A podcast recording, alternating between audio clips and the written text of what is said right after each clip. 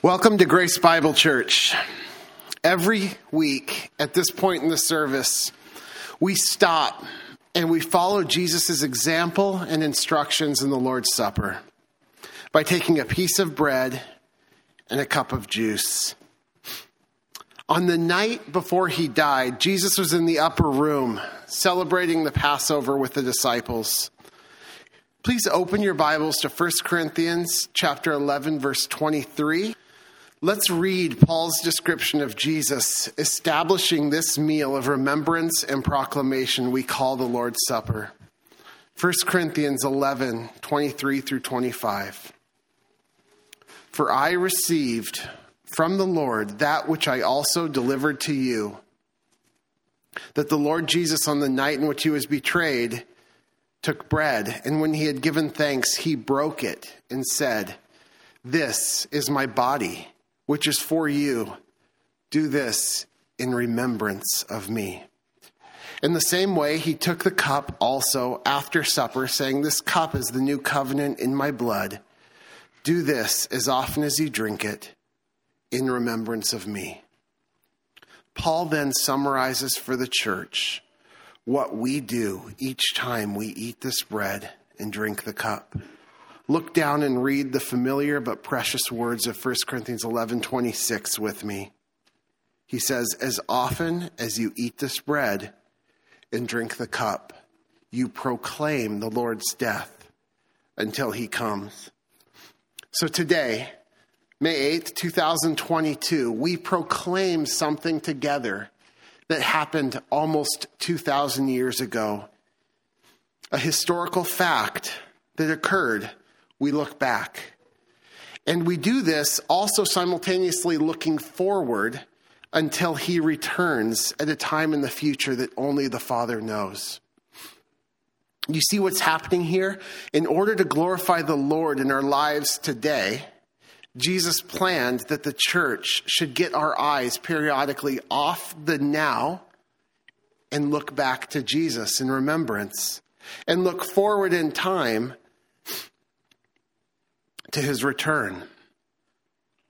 We look back at, and forward at two of the most staggering and significant events in all of history the death and return of our Lord. The first, to purchase and purify his church with his blood. The second, to claim us. Look at Colossians 1:22. He has now reconciled you in his fleshly body through death in order to present you before him holy and blameless, beyond reproach. And in comparison to the many thousand years gap between Jesus' death and his return, our short life is put in perspective. It's revealed to be really short. And then compared to the eternity with him that his death secured, this earthly life is actually shown to be infinitely short. And we need this perspective. Apart from looking back at the cross and looking forward to Jesus' return, apart from this perspective, our present can threaten to overwhelm. Extremely difficult circumstances can seem to have no end. Temptations to sin are hard to endure. They just feel long. Current events that are amplified by the 24 hour news cycle, like wars, elections, politics, persecutions, we need proper perspective on those.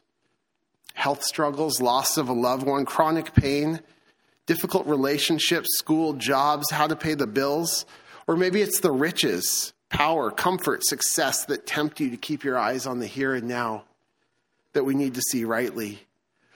Whatever it is that's calling for your attention today, this week, that's going to distract you tomorrow, anything that's distracting you from faithful living, it's helpful to see from this back at the cross, forward to return in light of eternity perspective that we get when we take the Lord's Supper.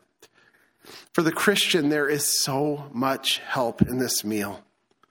Here's a few benefits that the Bible offers. There are many more. I'm going to flash the verses on the screen as I just state the benefits that looking back at the cross and forward to Jesus bring. Hebrews 11:25. The pleasures of sin are seen as truly fleeting. 2 Corinthians 4 16 through 17. Long trials are revealed to be slight and momentary in comparison to the incomparable weight of glory for which they are preparing us. Hebrews 12 1 through 3. We can endure in holiness with our eyes set on Jesus, who endured the cross, so that we don't grow weary and lose heart. Romans 8 23 through 25 looking to that which we don't see, looking back to the cross and forward to his return. With perseverance, we eagerly wait for adoption as sons and daughters, the redemption of our bodies. 2 Corinthians 4:18 We realize that the things we see with our physical eyes are transient, but the things that are not seen, but we believe with all our heart, these are those that are eternal. Revelation 21, 3 through 4. A day is coming very soon when God will dwell with his people. He will wipe away every tear from their eyes. There will no longer be any death, no longer be any mourning, crying, or pain. The first things will have passed away. And Peter summarizes our blood bought hope that helps us endure now while we look forward to Jesus' return. 6 9 of 1 Peter chapter 1, 6 through 9. He says, In this you greatly rejoice, even though now for a little while, if necessary, you have been distressed by various trials, that the proof of your faith, being more precious than gold, which is perishable, even though tested by fire, may be found to result in praise and glory and honor at the revelation of Jesus Christ Though you have not seen him, you love him. And though you do not see him now, but believe in him, you rejoice with joy inexpressible and full of glory, obtaining as the outcome of your faith the salvation of your souls. Christian, it's right to pause each week and set the eyes of your heart on Jesus, who died for your sins on the cross 2,000 years ago and has been raised, is in heaven will return, will judge, and then will be with his people, reigning into eternity. Your day to day, even the entirety of your life, is put into sweet perspective by those bookends and what they point us to. But if you're not a Christian, if you're here hearing this and you have not put your faith in Jesus alone, you should not get any comfort from looking back to the cross and looking forward to Jesus' return. If you have not trusted in his death for forgiveness of sins, if you have not turned from those sins, submitted your entire life to Jesus in faith, if you have any other hope besides Jesus for right standing before God, Jesus' return should not be a comfort to you, it should terrify you. Second Thessalonians 1 8 describes Jesus' return for you if you remain in this rebellious, faithless condition. These are God's words, not mine. He will return, dealing out retribution to those who do not know God and to those who do not obey the gospel of our Lord.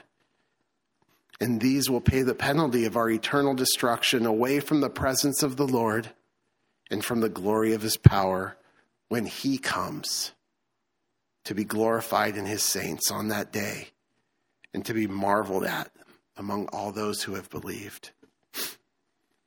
So please turn to Jesus. This life is short but significant. Your life has been one of sin, earning the just wrath of God that will be poured out for you in all of eternity. But when you look back to the cross now, you see the perfect Son of God dying, not for his own sins, but to pay that debt of sin for all who would believe. What you, what I, what every human would rightly suffer for all of eternity for, Jesus paid for all who would turn and believe. So turn and believe. Do not leave here without putting your faith in Jesus. Now, if you do believe, take the bread and juice when it comes. And if you don't, just let it pass when it comes. And, Christian, let's marvel together. Look back at the cross, look forward to his return, and have this privilege of remembering and proclaiming Jesus' death on our behalf. Men, please serve us. Take it on your own when you're prepared.